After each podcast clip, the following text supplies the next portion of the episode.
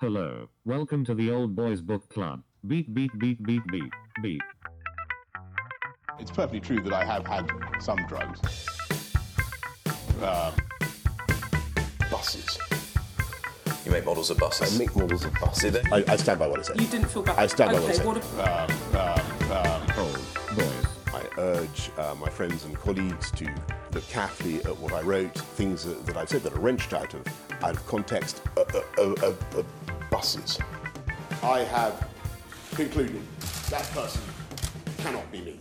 Old Boys. Hello, and welcome to episode three of the Old Boys Book Club. Uh, this episode, we are going to be tackling chapters seven to ten of Boris Johnson's 72 Virgins. My name's Jonny. And my name is Andy. And how are you feeling this week, Andy? How are you? I'm how you doing? excited. I feel like with every chapter, we're left on a cliffhanger. So to, to have to wait a full week to reread uh, three ones is uh, is exciting. It's Yeah, exciting. it's important to have a break as well. I think we should we should have mentioned this in the in the very first intro to the series. But to read too much of this book at once is incredibly dangerous for the brain. I feel like somebody who's volunteered to willingly consume radioactive meat as, a, as a test, or, or, because because you know it's bad for you. Yeah. You know it's bad for you, and, and, the reason we know it's bad for us is because we've already done it once, Yeah. and, and now we're willingly sitting down to do it again. How have you dealt with reading it in public? Have you read it in public? No, I went. Um, so I I read it on a plane to Edinburgh this summer. I told Yeah. you, and um, going up to the festival, highly aware that probably everyone else on the plane, sort of Yeah. very left leaning, Yeah. won't know just from looking at me that this is a satirical reading of Yeah, the book. yeah. So I, I bent the the front cover back and was reading it. Yeah. I could see people looking at the text to try and ascertain it. So I put it in my pocket, Yeah. and uh, I've got a pocket. For the book, when I'm on the tube, which I, I close, I, I cannot bear to be seen with it. I don't want to have to make that explanation to people. Yeah. Well, I, I suppose I've had similar experience. I've been reading it on my commute into work, and uh, but I commute from a safe Tory seat, so I you've the feel, opposite problem. I feel like obviously personally I have to hide it because it's just a disgracefully disgracefully intolerant and racist piece of shit.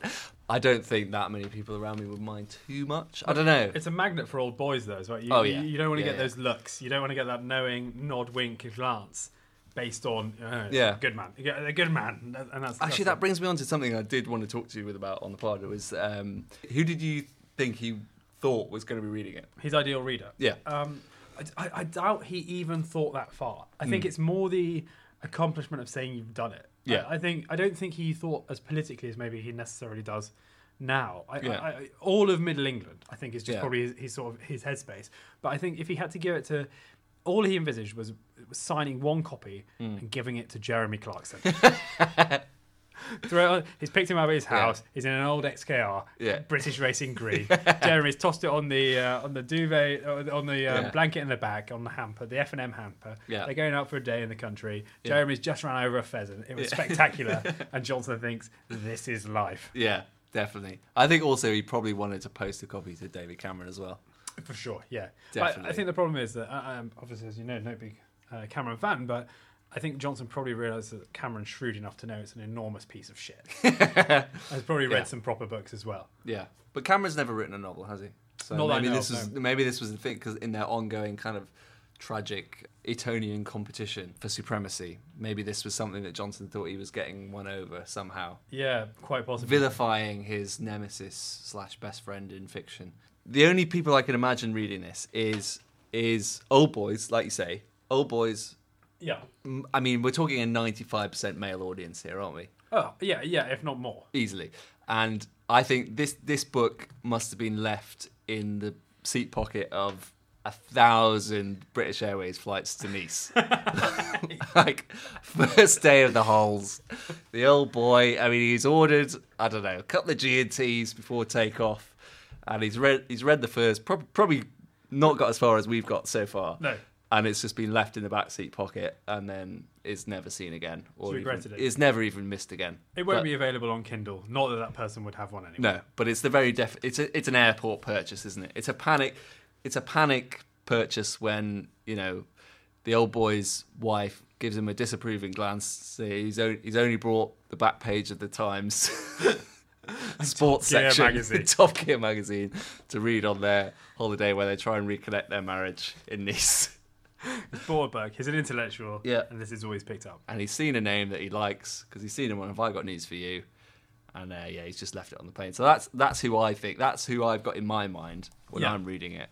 As to, but then they obviously they never get past chapter four. So No, I can see that. I think we're probably the only people that have read it.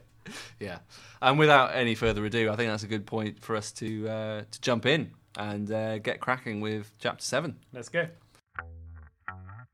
Old boys. So it's chapter 7, and we've managed to make it to 8.39. Excuse me, I wonder if I can help. The traffic warden smiled bashfully. It's okay, sir. We do not need any help here. The law is the law. Oh dear, straight in. Straight in with it. straight in No with messing the around. phonetic spelling of a Nigerian man's accent. Oh, it's cringy. I know it's none of my business, but are you seriously going to remove that ambulance? Please, sir, do not get involved. I cannot make the rules. I can only infu. ooh, excuse me. I can only enforce them. Barlow blinked and was in, as he was engulfed. But this is absurd, he said, turning to the victims. I know this shouldn't make any difference, he said superbly, but I am an MP. For the first time, the olive skilled man faced the MP. His passport said his name was Jones, and they had been born in Mold, Clyde. Clwyd? Clwyd, Clwyd, that's, that's me, that's not Johnson. Welsh place. Though it was true that he was currently a student at an institution implausibly called Llangollen University, these How was that implausible, by the way? it's a dig at Labour. It's a Labour. Uh, Right. It's attacking the sort of tertiary education system. Yeah. But I mean, it's, th- that is a place, and a university is an institution that could exist anywhere. So. Yeah. But to Johnson, it's implausible. I think it's actually. I think it's more the Welsh thing than. Yes, They might definitely. accept Cardiff, but nothing Yeah. beyond that. yeah. These biographical details seemed unlikely, as much as the existence of university in this place. So basically, all, he's going on here is that he's olive skinned, and that that's all he knows about him. But he can't be Welsh. There's just no way. He's There's already no- picked this up. He, Yeah. sni- he sniffed something on the air and it's bullshit. Roger Barlow noticed something about his eyes. They had a kind of wobble. It was as though he was watching a very close up game of ping pong. Which should actually be a slow rhythmic movement rather than a wobble. Um, Yeah. Piss off, he said. Piss off and die. Eh? Barlow gasped. Not necessarily in that order, said Jones. um, which is just doesn't make sense. Yeah. Barlow looked for guidance to the warden. There was something badly out of whack here. When all was said and done, were they not, he and the warden, part of the same team? He made the law, Well, based on how you've described him, Boris. and, and also spent uh, 26 pages taking the, the piss out of traffic wardens and, and their law. Yeah. It's, it feels like they're not in any way on the same team. The enemy of my enemy is my friend. Yeah, yeah, yeah, that's it. Yeah, And he's got a lot of enemies. yeah. He made the law, the warden enforced it. They were like two China dogs bracketing the sacred text of a statute. Again. Again, laws that he spent the first 25 pages absolutely ridiculing and pulling apart as kind of overly kind of draconian and jobs worthy. But he's responsible for them, so he's only got himself to blame. and they're worthy of being preserved by China dogs. yeah, the sacred text of statute for goodness. I'm, which he would wipe his nose with. Yeah. I'm sorry, he said pathetically. Tee hee hee, sniggered Eric Onyema, and shook his head at the busybody. He felt sure he had seen this man before. this That's is not even. This isn't it. This is yeah. He's, he's trying to jump into that kind of characterization, but ju- Yeah. just at random. I don't think what he's doing here is some kind of Toni Morrison esque playing with form, kind of. You're not sure who the narrator is, who does who does the story really belong to, or kind of Paul Auster subtext of where does a narrative belong, who does it belong to. No, he's It's just just a bit racist. it's well, yeah, He felt sure he had seen this man before, maybe in church or at a meeting of parents and teachers, the two places this guy would ever have been. but if Roger was looking for an ally now, he was out of luck. The man is right, he said. You must go away. And Roger did. Conflict averted. Because it would have been difficult to write the rest of that scene. So Yeah. Roger's just left. So he, he's rocked up to this scene. He's he's deciphered based on this man's ping pong eyes that something's not right, but he's happy to walk away at this point, having solved absolutely nothing. That's it. Yeah, the, the next sentence. For once, he felt he could have made a difference, but but he still left. If for once he had a chance to step up and, and be counted amongst society, but instead someone told him to leave, so he did. Fair enough. He cycled on. Was it getting hotter, or was that the sweat of embarrassment, he's just unfit. as the old saying goes? Yeah. That man told me to piss off. He told himself, and die too. He wondered whether anyone had seen his humiliation. Well, Th- That's his summary of the, the entire event. Did anyone see it? I mean, it's t- yeah, it's twenty to nine on one of London's busiest roads. There's a presidential motorcade on the way. I imagine there's a few other people around. most of whom uh, I'm sure just wouldn't care. Yeah. This is a, this is a completely standard altercation. Yeah. Had Barlow not been so mortified, this this has happened, hasn't it? This is like This, is is, this is an this absolute word for word retelling This of something that's happened to him. Definitely happened. Yeah. So mortified. He's remembering it. Yeah. it- is that the sweat of uh, embarrassment all over these pages you've submitted, Boris Johnson, or is this it's just tears? Had Barlow not been so mortified, he might have seen Haroon issue from the side of the van and pass something to Jones. The leader of the gang of four now looked at his watch and decided it was time to bring matters to a close. It's the first of many points in the story where Barlow could have stopped. Yeah, but not in a kind of not in an interesting way. As you as you said last week, it's this kind of just just foolhardy Yeah. carry on version of Yeah. carry on avert terrorism. It's like if he hadn't just left. It's not like the tension built to the point where it's unbearable, and of course he left. He just it's like oh, it's like he's writing it thinking oh Barlow's going to be a hero here, but then thinking no, this will be a twenty-seven page novel, S- so he left, he didn't even say anything either. He's Just- like, you, you must go away. just walked away. just And cycle, just left in silence. you must go away, and Roger did. Yeah, yeah, off he went. Um, the leader of the gang uh, looked at his watch and decided it was time to bring matters to a close. Please be so kind as to put the ambulance down now and stop this damn foolery. Hey there, said Eric to himself. That's the entire sentence. Yeah. Hey there, said Eric to himself. The husky was chirruping back to him. I knew it, he thought. The ambulance had been reported stolen last night from Dimmock Street, Wolverhampton. Did he know that? Well, This- It seems like a reach. yeah, yeah, it does. Yeah. Did you hear what I said? Jones' voice had an evil snit to it. I'm sorry. Could a snit be anything other than evil? I'm sorry, said Eric, thinking fast, but you must come with me to the pound. I'm going to ask you one last time. Give us back our vehicle. You have broken the law. No, sneered Jones. You broke the fucking law, in whatever accent that would be. Yeah. You lifted the thing off the ground while we were here. I am sorry, but that is wrong. You idiot! Tell him to put the ambulance down. Tell him to do it now. I love how Jones has also got an in-depth knowledge of like the various parking. Where has it ever said you, you can't lift it while the... anyway? It's a story about the highway code. It is, yeah. In defense of its parking attendants, men and women who must put up with some of the worst abuse known to this coarse and selfish and irresponsible age. a complete ta- attack on a generation Yeah. via the uh, the medium of the parking attendant exchange. This feels like this. This, I mean, this should have an asterisk. This should be a footnote because it's in a totally different voice to everything else Yeah. that's come before it. And obviously, the the narrative voice is co- very confused at all times. But this just like he's just like, oh, we'll just pause the narrative in defense of parking attendants, Yeah, yeah, yeah. Just Yeah. this is an aside. just so that I c- can completely absolve myself for any. Uh, yeah. Um, But that's the whole thing. That's the sort of he's he's sat down to write this and Hmm. been distracted, and this page might have had fifteen different sentences written out over fifteen consecutive days. Westminster Council gives them cameras. They these are not just used to record the offence, but also to deter the protesting traffic offender just as he is about to bust a blood vessel or commit a common assault. Now Eric took out his, and here we go, Sony DSU 30 digital camera and left the husky hanging by his neck. paid post. Sony. yeah, spawn. Hashtag spawn. the image was crystal clear. As he was doing this, Haroon was creeping unseen up the side of the tow truck. In his hand, he held a nasty looking piece of medical equipment. Did he but know it, a thorax draining kit. Wow. The man called Jones began to swear. Never a good sign for those who are dealings with this horrid person. they kind of Enid Blyton wrote that one line. Yeah, I wonder what we're supposed to think of this man. this is definitely before the age of kind of uh, Game of Thrones style or, you know, modern TV where every character's kind of grey. You're not sure whether they're good or bad. You're not who's, sure whose side you're on. Yeah, this man This is horrid person. Yeah, these are the bad guys. Uh, Omak Zania fi Erd. Your mother committed adultery with a donkey. That's I'm a translation, right? Of, yeah, Um, in the book. we think. I am sorry, beamed Eric, who had decided to call the police. Yen al din Omak, barked Jones. Damn your mother's rooster. A deadlier insult than you might think, if only to an Arab. Which is like, which is a kind of uh, Victorian anthropologist, uh, armchair Yeah. anthropology sort of aside to the reader, but but is not. It doesn't follow the flow of the book.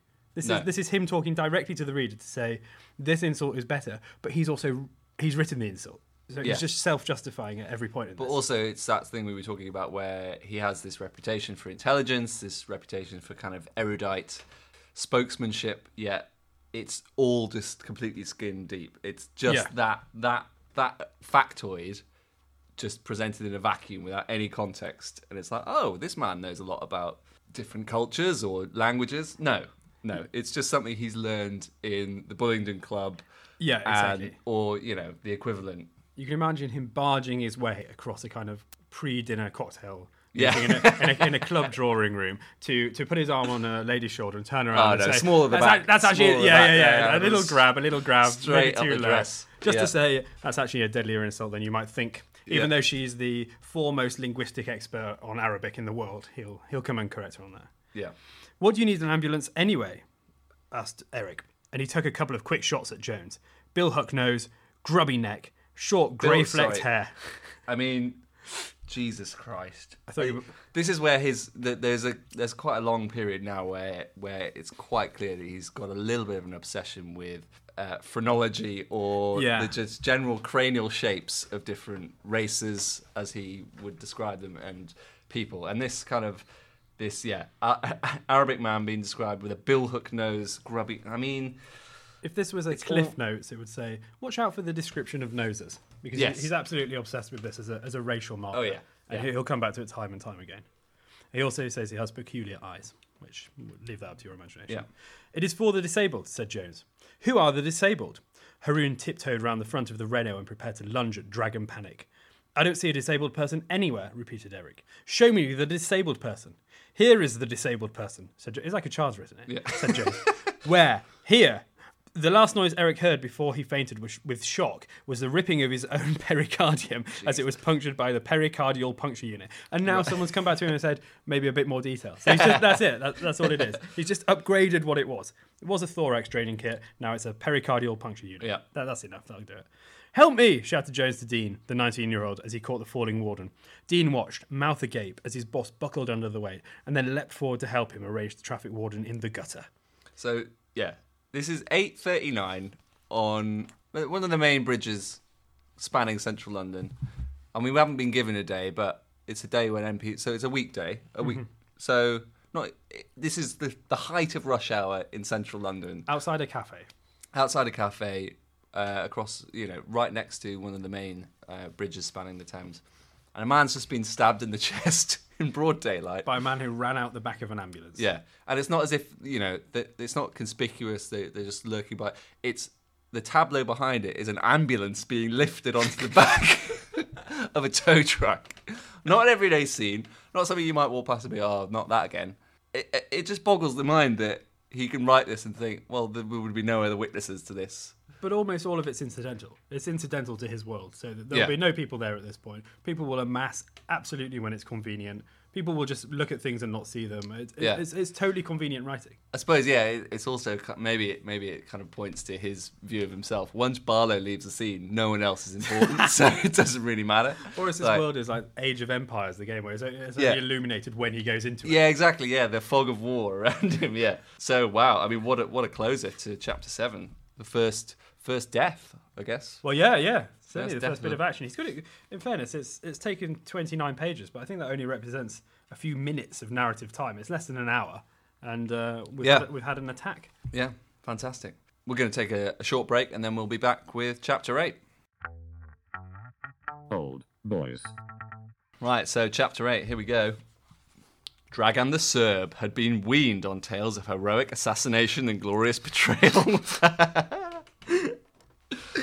Uh, from the Battle of Kosovo Polje onwards, Serbs have. Oh, wait. Okay, here we go. Yeah, no, straight in there. Here we go. I'm looking forward to this. Serbs have learned to glory in a sense of victimhood. And for anyone, because we did say that we're coming from an anthropology background here, so for anyone who's not familiar with Serbs, they, they have this is what they've learned to glory in. All Serbs, a sense of victim. And if you asked a Serb, they'd tell you the same. They'd absolutely tell you the same. Just astonishing throwaway Yeah. blanket, uh, uh, an entire ethnicity. Just Yeah. well, you know, but but a Serb would say the same. Yeah. Any any self-respecting Serb would. Anyone who's met a Serb knows that they're always playing the victim. It's always written like I don't need to tell you, but Oh man, he's the prime minister. Um, but today he decided to give the national myth a miss. Good on you, Dragan. He pushed Haroon and his spike and thudded off, weaving and shoulders hunched, as though with every yard he expected a bullet in his back from the Kosovo Liberation Army. We're living through the first of many war retrospectives here. This kind of Yeah. thousand yard stare attitude of of many of the characters in this. yeah, he sprinted from the Muslim extremists. Okay, uh, that that has Spoiler been alert. Yeah. down Tufton Street past the former Society for the Propagation of the Gospel in Foreign Parts, founded in 1701. Oh, now I feel like I'm there. Brilliant. Alright, yeah. It's, it's astounding scenes, I think. uh, and turned onto Great Peter Street. He weaved one way and ducked the other. Not a sing- I mean, no mention of any other pedestrians or anyone else on the street. Which we know from the previous scene with Barlow there aren't. So. Yeah. Haroon watched him go. Leave him, called Jones. We have no time. Dean already felt he had good reason to be admiring of Jones, but he was amazed at the self possession with which his boss now began to unload the ambulance from the tow truck. Whoa, he called, as the telescopic arm of the crane jerked into life and the vehicle was thrust out into the street. Here's a bit of uh, Johnson detail coming up. Oh, yeah. The arm was powered by three separate hydraulic lifts. The first capable of carrying 2,500 kilos, the second, 1,700 kilos, and the third, 1,300 kilos. And in theory, they were well capable of lifting a 3.5 ton ambulance. It's kind of like a competency test where if I've got Yeah. three hydraulic lifts, one capable of this, how much change does Jane get from the shop? Yeah. but, but also, like, where does he get this information from and how did he look it up in 2004? Like, He must have gone to a library. Or, well, or the MPs. Or did he just make it up? Like, th- but it seems so specific to be. Like, I, I have no idea. you can imagine a copy proofreader just going, actually, this isn't the this isn't the weight specification of this particular Yeah. uh, tow truck. And Yeah. just people go, no, no, it's fine. He'll, he'll have researched it. Yeah. But Jones was in such a hurry that he neglected the basic laws of physics. You know, you know when you're in happens, a rush. You know when you're in a rush. you know, when you're in a rush and you just run upwards into the sky on your way to work. hey, said Dean as the white machine was swung out over the street like some mad medieval siege engine.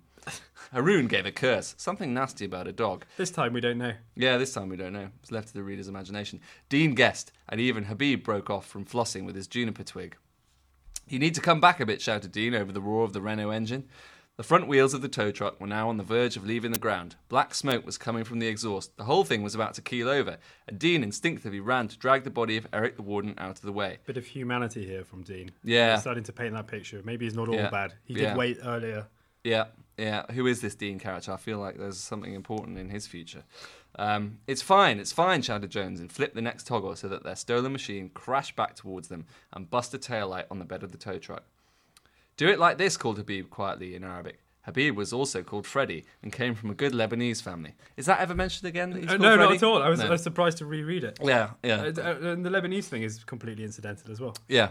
He was a Takfiri, a man who masked the ferocity of his faith with a sympathetic worldliness, and he had spent enough time in gambling houses to understand the principles of the grabby machines he used to pick up a watch or a fluffy toy. And I think this is actually one moment of a nod of naivety to Hmm. um, Boris Johnson in that he, if, his vision of the inside of a casino Hmm. is those kind of things you get on a pier where you can win a soft toy that children are playing with rather than Hmm. actual gambling. Be- Because I've never, I've never been into a gambling house where Hmm. you've got a row upon row of machines with a crane and a claw where you can win a, a box of Lego. But also, would a man with a with a ferocious faith um, spend much time in gambling houses? I don't know. That- Uh, that seems- Again, yeah, a, a complete incomplete character picture, and Yeah. uh, you know Freddie maybe does, and uh, Habib Yeah, doesn't, and, that, yeah. and that's a split. Together, and with what Dean thought was remarkable coolness, he and Jones worked out how to ease in the last extender arm, and, in hydraulic pants, the van was lowered to the ground. With the speed of Formula One pit stop men, they now undid the metal crabs and Hessian straps, bunged them onto the back of the tow truck, and loaded poor Eric in the back of the ambulance. Still completely unseen by any Yeah. member of the public. This is all happening just, you know, they've just got a free reign to do it. Haroon paused only to read the sign on the side of the Renault. How is my driving? he said. He couldn't resist. Could he? and laughed, a horrible carking yelp.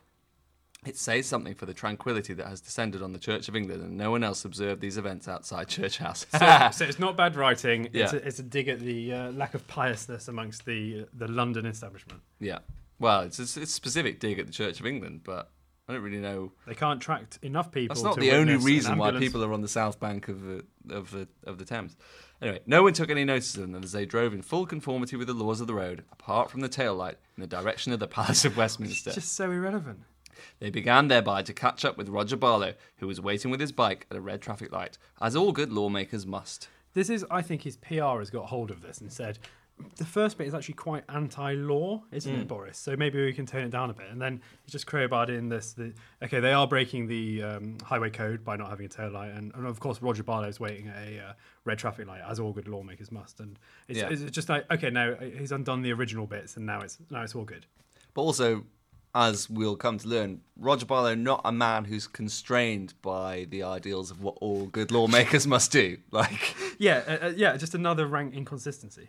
it's just that kind of bizarre worldview whereby stopping at red traffic lights is really important, but just like fucking around and then not acknowledging your children is kind of that's your private life and that's Yeah, yeah, it's the sort of Yeah. thing where you would jail someone for this petty like transgression. Yeah. For, for multi-billion-dollar crimes, that's totally fine. But it's Yeah. just if you, if you break the law a little bit, then you're scum. Yeah. Top level, completely fine. Yeah.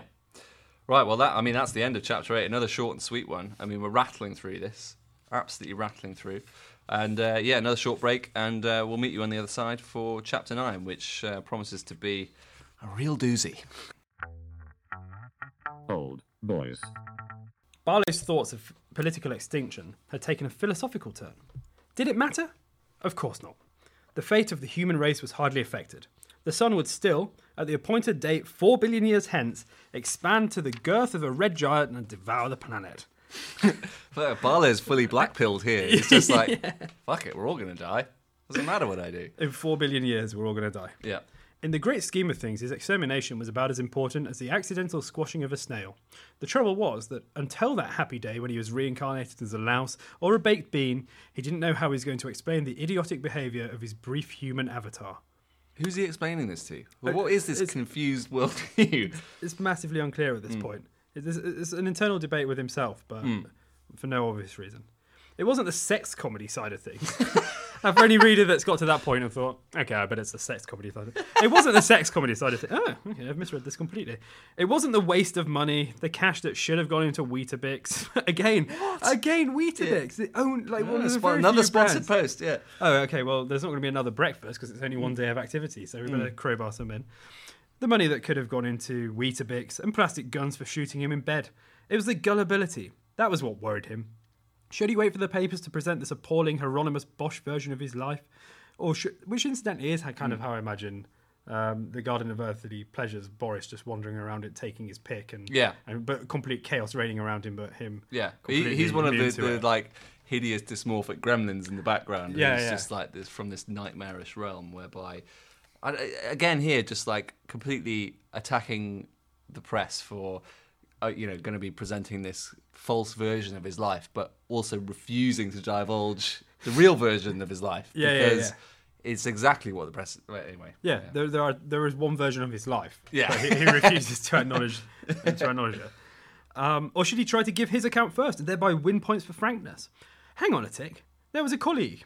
Swishing down the pavement, haircut by Trumpers, suit cut by Savile Row, it was Adrian Ziggy Roberts. Not Ziggy in speech marks as if that's a nickname, brackets Ziggy. Brackets as if Ziggy. as if there's he's just got two names.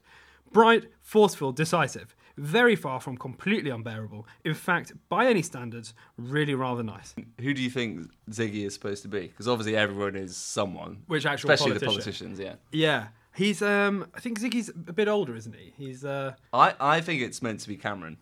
yeah. I, I think it's meant to be David Cameron. I can get that because this is before he got completely Mm-hmm. stabbed in the back. Um, yeah, it could be. He's, he's talking of him being sort of bright, forceful, decisive. He's wearing nice suits. He's got a decent haircut. It could be. I think it's definitely Mm. Like a rising star. yeah, yeah. sort Um, of thing. And I mean, it, like if you're again, as with lots of characters, if you're worried about like trying to keep pace, obviously there's lots of characters being introduced. If you're like, oh, I've got to make notes here, don't worry about Ziggy. Comes back once, inconsequentially, never really. Yeah, but it, but the flip side of that is he's the as far as I am aware, there's the speaker of the house is named. Yeah. and then Ziggy. Ziggy Yeah. fits the role of any time he bumps into a, Yeah. an MP. Yeah. Uh, there's only there's only Ziggy because why Yeah. bother writing anybody else? Yeah, Um, and yeah, I think you're right. I think it could be Cameron. I think it's Cameron. But anyway, let's read on and see if, see if there's any Roger more clues. Roger conceived a desire to talk to him, not least because he could see under his arm the early edition of the Evening Standard. Ziggy, old man, called Roger Barlow. In case at this point, uh, Roger, Roger, curb crawling on his bike. Hombre, replied Oh, Ziggy. You can Ziggy imagine, al- you can imagine Cameron. You can imagine him doing it. Ziggy already sounds completely unbearable. Like, Hombre. Hombre. What a prick. Hombre, replied Ziggy. You go into this Westminster Hall business. Very a cash. complete, a completely party mandated welcome of the President of the United States. This Westminster Hall business. you say that, but then, as you'll learn later on, the Prime Minister doesn't turn up That's, for it. yes, that's true. Yeah, yeah. Why would you? God knows, said Ziggy. So perhaps I was wrong. Who had benefited from the most expensive education England can provide? Can't be asked. So, Eton, again, another tick so. in the Cameron yeah, box. Yeah, yeah, yeah. Roger felt welling up in himself the urge to confide in a friend. A problem shared, he whispered to himself, like some kind of maniac. it's a problem. He's happy to philosophize silently, but in, fr- in company, he will just talk to himself. a problem shared, he whispered to himself, is a problem halved. Can I ask you something, Ziggs? You can only assume he's bewildered at this point. I mean, to have a nickname, Ziggy already, but then to have a second nickname within, within two paragraphs. Can I ask you something, Ziggs? When he will still reconfirm that Roger Barlow is Roger. Like, Yeah. oh, it's Roger Barlow, but this is Ziggs. I really want to know how Adrian Roberts becomes Ziggy. Like, what? oh, there's a story. There's a story. Uh, but it's fucking horrendous. Rhymes as with well. piggy, so maybe it is Cameron. Oh, yeah, well, yeah, yeah, yeah. Of course. Roger looked at his colleague. His high, clear forehead, his Yeah. m- myriad certainties. Yeah. Absolute ham faced yeah, Cameron. On se- Massive forehead. On second thoughts, no. Ziggy counted as a friend, but it was, in the end, your friends who did you in. It's Right, Cameron. yeah, isn't it? Alarm bells ringing. It's Cameron. And quite right, too. That was what friends were for, because Boris is going to get him back. Yeah. You're, going to fuck me, and I'm going to get you back. That's, uh, yeah, a very interesting ins- insight. Yeah. That posh suit, said Barlow. Just tell me roughly how much. Boris wears posh suits. He's I- very posh. They're His all whole brand is posh. They're all wearing posh suits. Yeah. It's, it's, yeah. They're Tory MPs. Although Cameron will have a later a few years not- go on a uh, Corbyn for not wearing a smart enough suit. So Well, perhaps true. he's laying the battle lines here. Maybe, but they're, they're- like these people. They're not waiting for fucking Black Friday at Charles Tyrwhitt for like fucking. I don't know, three shirts for fifty quid, are they? No. Jesus, this is before even expenses scandal. All that that would have been charged back. Yeah, yeah, yeah, hundred percent. That posh suit, said Barlow. Just tell me roughly how much. But Ziggy's answer was lost because we assume he just answered. Yeah. But Ziggy's answer was lost in the noise of the twin squirrel Eurocopter. Blimey, thought Barlow. This was worse than a helicopter paranoia scene in Goodfellas. Full stop. It- it- he mused that, but he mused it internally, and that's wise because I'm not sure it's a, an, an apt uh, comparison. When was Goodfellas released? I, in 1990, I think. So it's it's a good uh, it's a good 14 years before this. Yeah, exactly. Nineteen ninety. I mean. It was, this was a film that presumably he had a bottle of wine at home. He's already watching, watching. Goodfellas yeah, with for his the mistress. 400th time. Yeah. The DVD's wearing thin. He's only had it four weeks. Yeah, he would have had an email from his publisher be being like, "Boris, we need another, another draft of the of the first part."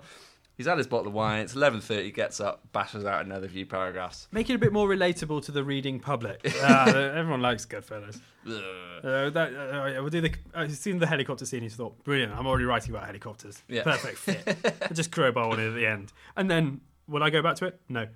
Wait a sec," said the co-pilot of the chopper as they bullocked over towards the embankment.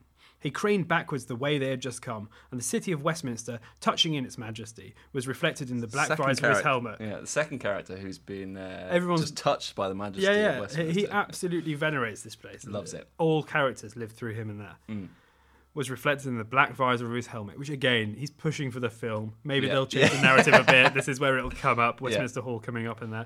I just realised. Say again, yodeled the pilot into the mic on his chin. I think we just flew over it. It was on a tow truck, which I don't think it is at this point. So unless it's gone over, they've flown over and, and gone back in time. It's not on a tow truck because he's No, already, yeah, it's he's already, already dropped driven it off down. truck, and uh, I think we said this last time, but the, the view of like narrative time in this is very inconsistent. Yeah. I didn't really take it in. On a tow truck, yeah, you know, a council truck, which is another dig at the. Yeah. Bollocks, said the pilot. No one lifts an ambulance. Go on, it'll take 30 seconds. Just back there in that little street near Marsham Street. From the air, an encyclopedic knowledge. He's, he's Yeah. obviously done the knowledge. Yeah. The pilot sighed and turned the joystick.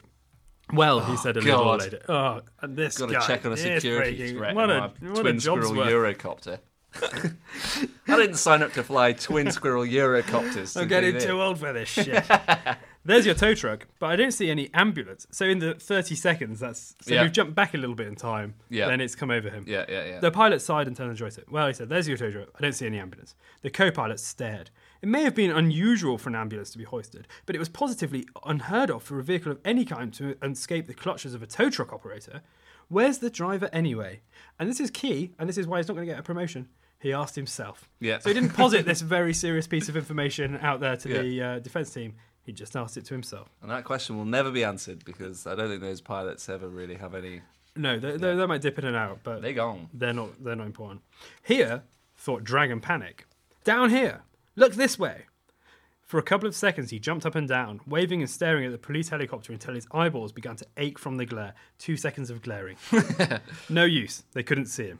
Dragan had a pretty good idea what he had witnessed the shambolic beginning of something that might end with eternal loss and heartache for thousands of families. That is incredibly perceptive Yeah. of Dragan. I mean, this is the man who who's used to dodging bullets in Kosovo, though. So, Well, know, that's true. like all Serbs. Yeah, yeah. Well, that's typical Serb perceptiveness, yeah.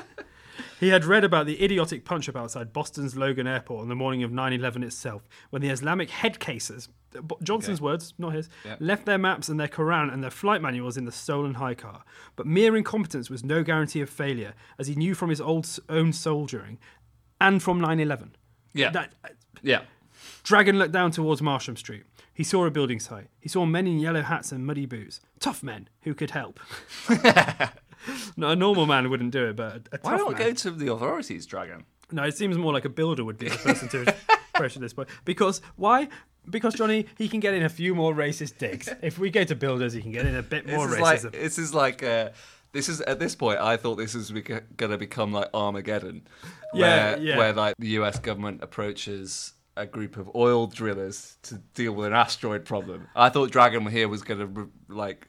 A, a few Cockney builders were going to be assembled to take down the Islamist terrorists, and it was going to be a great kind of knees up kind of round the Joanna at the end of it, and you know, 100%. great Great Britain's won. Quicker to train a builder to be an FBI agent than to try and get an FBI agent to build anything. and honestly, I think that would have been a better plot than the one that actually unfolds. But Well, it's uh, a plot. At Yeah. least it's a commitment to a plot. We, we, we don't have that here. yeah. He was older and fatter than he had been as a purple pajamaed Serb MUP man, and he was soaked with sweat. And though he had absolutely no reason to love the United States, not after what they had done to Serbia, oh, you can imagine him shaking his fist at the flag, he stamped and grunted as fast as his Reeboks would carry him. Hey, he shouted, help please! Dark faces looked up. Uh oh. Oh dear, Boris. Dragan put his hands on his knees in exhaustion and began to explain to the immigrant builders. Oh, Has he identified this as Boris? Who, who's saying that to the immigrant builders that there was a plot against America? Uh, I mean, Yeah. astonishing. Doesn't doesn't need it. Doesn't need it.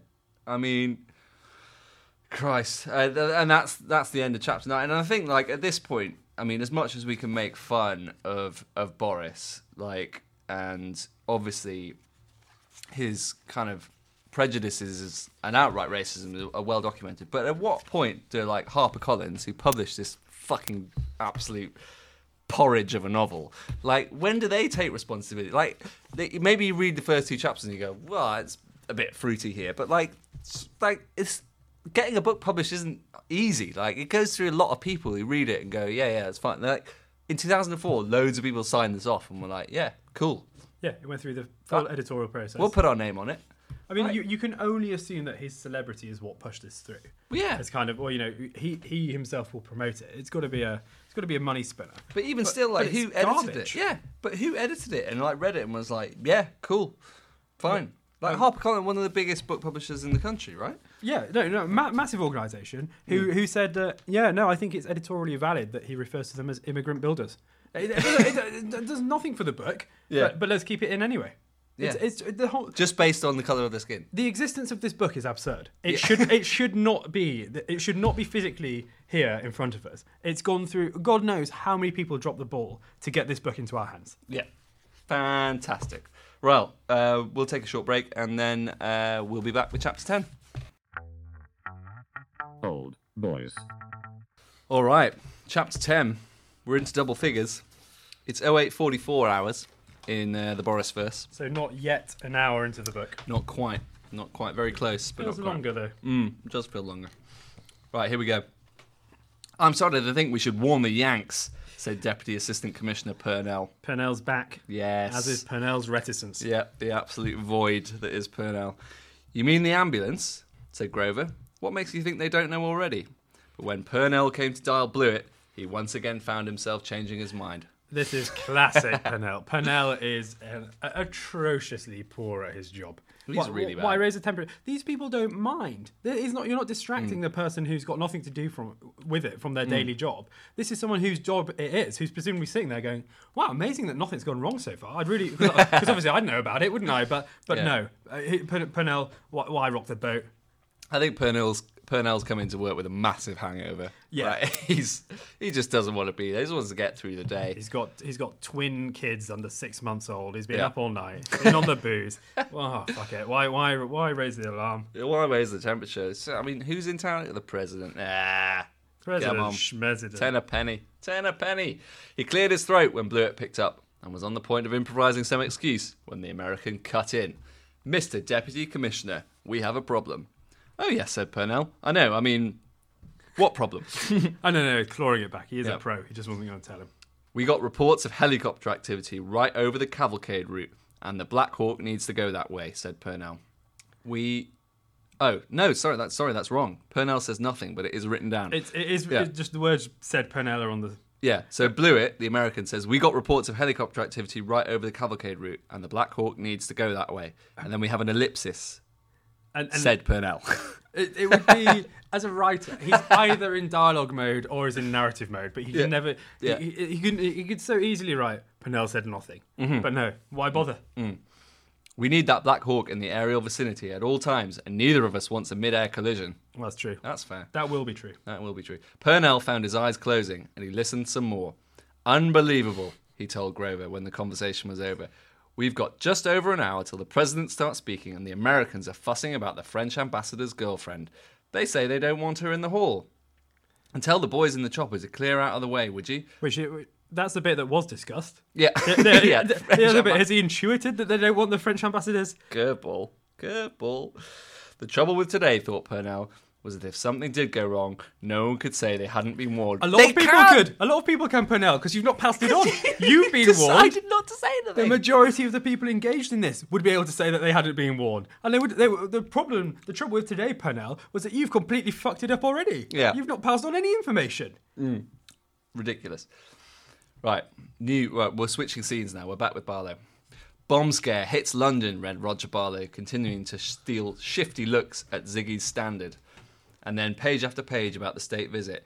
Like, I, I- love how this is just like the front page of the Evening Standard is there's a bomb scare in London, and everyone's just like, oh, brushing it off. Yeah, yeah, nonchalantly, including the people leading security. Yeah. They've leaked. It's been leaked somehow to the press, but they're not taking it seriously. Yeah. Of course, there was nothing about him. He felt like laughing at his own egocentricity. Yeah, would Hmm. Yeah. be valid. Yeah.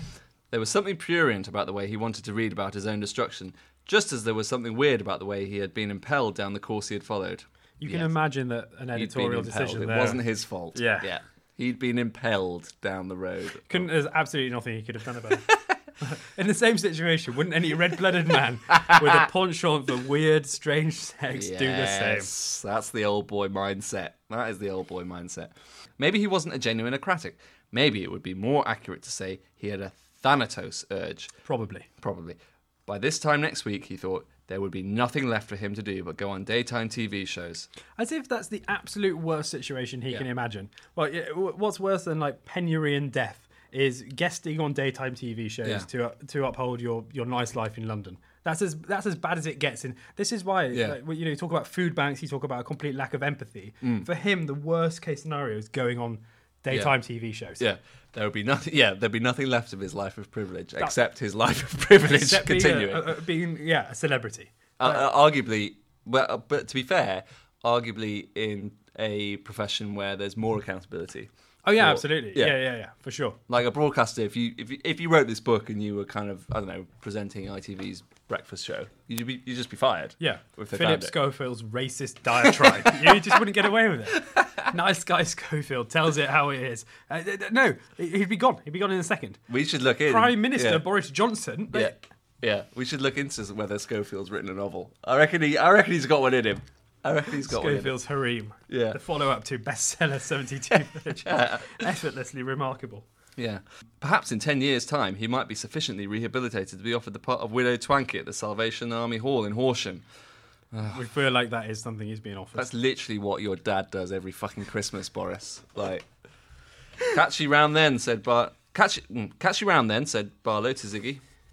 Ciao, ciao, said called oh, Ziggy. come on, Ziggy, let it go. Do your cuffs up. Uh, just choose a language. Pick a pick a language to. That's the thing about. Ziggs. He's a man of the world. The man of efficiency and ambition. He flashed his pink P form and was admitted to the security bubble. For the eighth time that morning, Barlow presented his bike for the inspection by the authorities. I feel like we've covered his entire journey from bed to here. Yeah. And this is the first inspection we've been through. Yeah.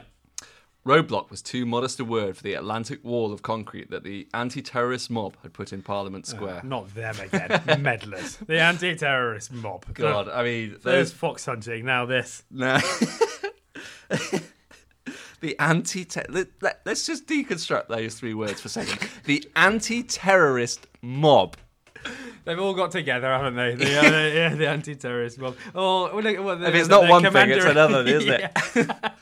Oh, the window twitches, the, the the net curtains moving. Oh, I hope the I hope the uh, leader of the free will's not assassinated. Yeah. Get over yourselves. Anti terrorist presented as a bad thing. I love it. I love it. And in the same book where terrorists are also presented as a bad thing. Mob. The anti terrorist mob Yeah. put in Parliament Square. Each lithen of black painted aggregate was packed with steel and designed to withstand 83 newtons of force, or a suicide ram raid with a chieftain tank. There was a gap through which cars were being admitted in drips, but all cycles were being stopped. Whoa there, sir, said a 16 and a half stone American man with a kind of transparent plastic curly whirly coming out of his ear and disappearing into his collar. you feel like 16 stone would have been an implausible character trait. Yeah. 17 stone too much. but Yeah. 16 and a half. I, I- I feel like I can see him. Yeah, I mean, he certainly seems to want to put across the impression that he knows how to size up a size up a Yeah, yeah, gentleman. yeah. To the nearest half Yeah, stone. Yeah. How are we today? We're fine, said Barlow shortly. I can't let you through without a pink pass with the letter P. Barlow had grown up in the Cold War.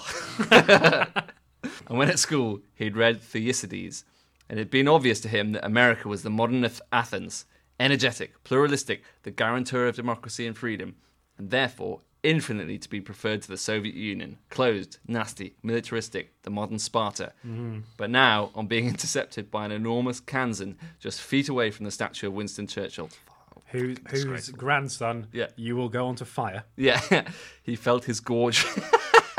he felt his gorge rise. His eyes prickled with irritation. I'm a member of parliament. He's standing up more to this man than he did to, To the ambulance a guy. parking Yeah. attendant um, down the road. He's yeah. more irritated by this because this calls his job into question. The worst Yeah. thing for him is losing his job and going on daytime TV. Yeah. That, that was a mere potential terrorist plot that he could have foiled. Yeah.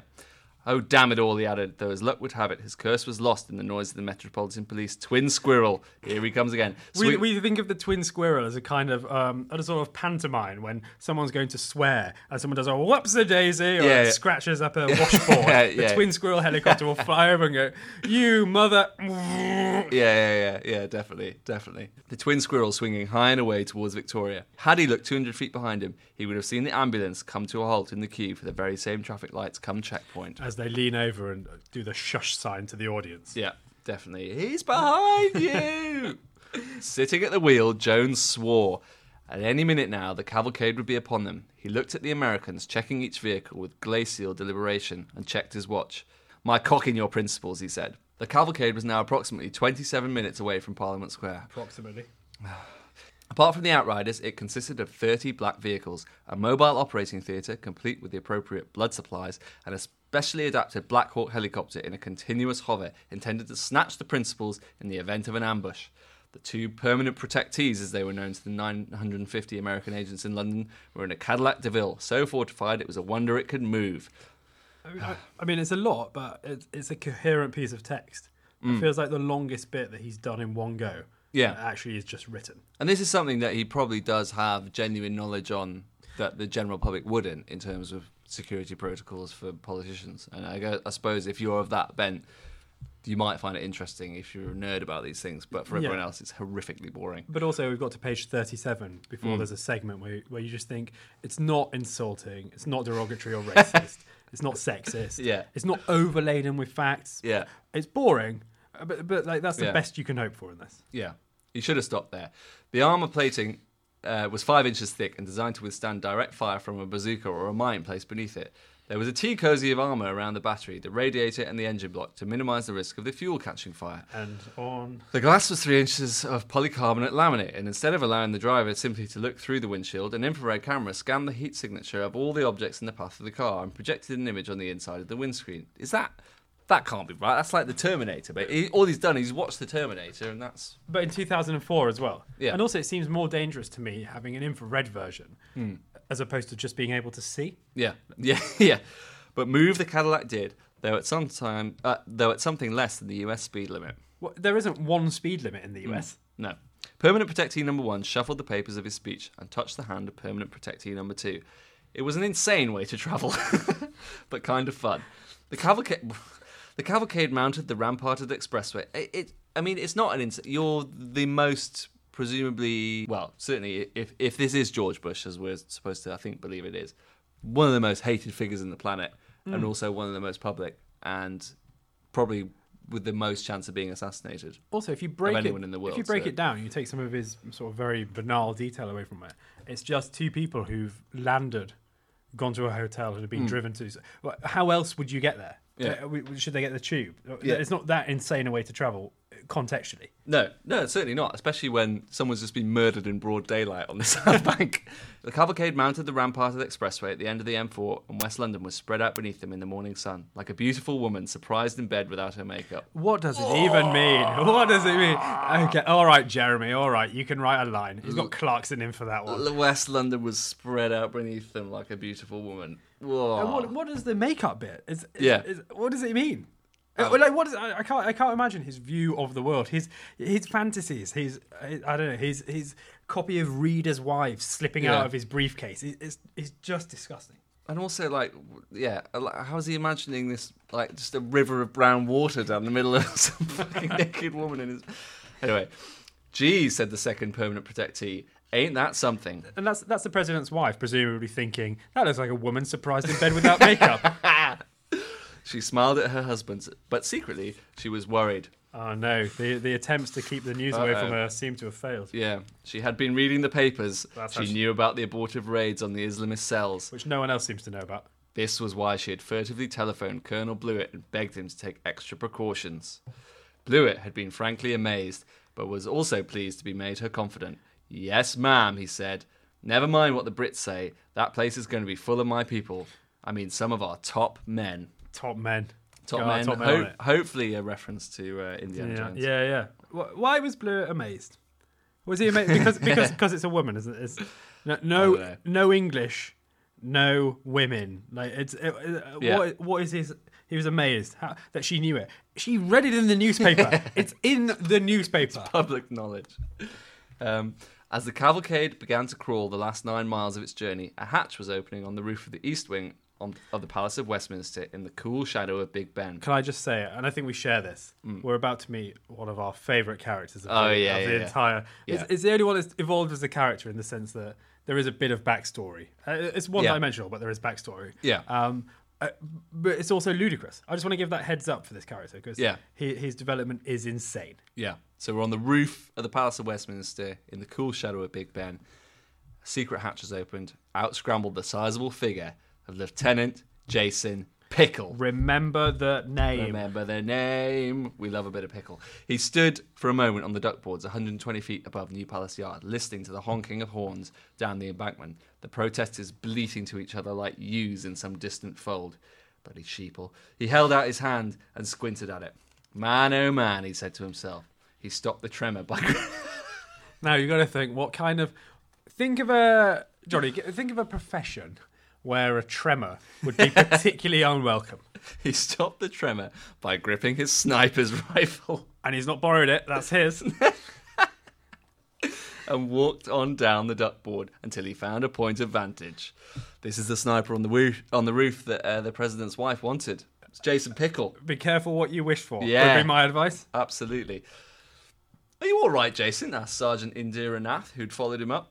Indira had been specifically depu- uh, deputed to stay with Pickel on the orders of Deputy Assistant Commissioner Stephen Purnell. It could have been anyone who gave those orders, but double deputy. It's just such bad writing. Yeah. Anyone in the world could have given that order. Yeah.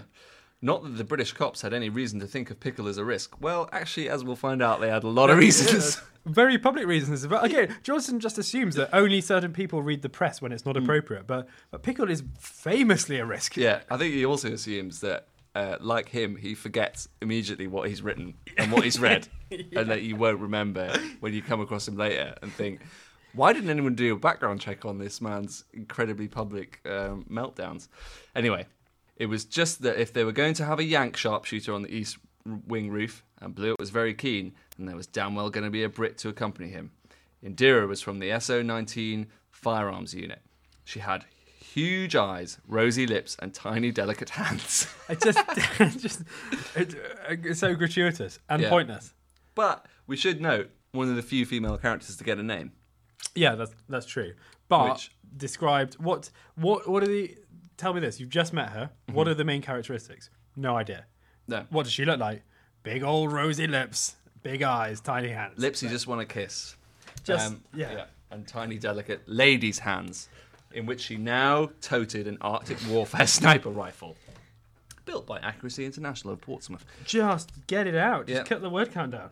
I like Portsmouth never even being Boris's constituency. I don't really know why no, he's no. plugging all these. I mean, yeah, you know, British British warfare. He- he- I mean, he loves he loves a bit of. Military, He loves warfare. He does. loes military. He loves British brands. Loves a good Savile scrap. Row. Yeah. Yeah, yeah. He's probably trying to get sort of EU protectorate status for Accuracy International for, for the Arctic sniper rifle. Yeah. Capable in the hands of an average marksman of bunching bullets within a couple of inches at more than 600 yards. In the hands of Indira, the gun could shoot the horns off a snail. the famously horned animal, the snail. yeah. You okay? She repeated. It's just that something gave me goosebumps here, I guess. You could call it dad flashbacks. So this actually confused me when I first read it, Yeah, yeah. but uh, I, I think I think he. What, the whole book? Or just this fucking section? No, no, the book the book confuses me every time I read it. But Yeah. the um, the dad flashbacks bit. Yeah. It, uh, firstly, it's on the nose straight in to character development in Yeah. inverted commas. Secondly, I, I assumed it was like Nam. Yeah. There- there's not really the explanation that precedes it as to what dad is. No. Um, yeah, it's just a, it's just a weird segment. Yeah, it is a, a weird segment in a weird book. Dad flashbacks, wondered Indira. It sounded like something worrying from Sheila Kitzinger's Baby and Childcare. from a chi- from a children's book, but no, Immediate- that one yeah. children's book. yeah. Uh, immediately, obviously, that's the female character's first point of reference. Yeah, is a uh, a baby book. and childcare. Yeah, book, yeah, yeah. She looked at her neighbour on the roof. He was big and blonde, with a proud nose and heavy brow. Nose, he's obsessed. yeah, and hands that made his rifle barrel look like a pencil. He was dressed in olive drab fatigues and had the name Pickel sewn in black capitals on his chest, as well as the American flag. I think you would have expected that as a reader. I Yeah. think that needs to be brought in. I mean, presumably she's from quite a military background herself, so this shouldn't be. She's be. a sniper. Yeah. God, this man looks like he's dressed for action. Um, she would ho- taken one of the office administrator temps and been like, "No, do you mind? Do you mind with your tiny hands taking this sniper rifle up to the you roof? hold Keep this an eye on accuracy it." international winter sniper rifle. It's not an accuracy. It is an accuracy international. yeah. oh, you can't call it that when they make them in France, though, can you? She hoped he wasn't going to blab about some deathbed re- reconciliation with a father who never loved him.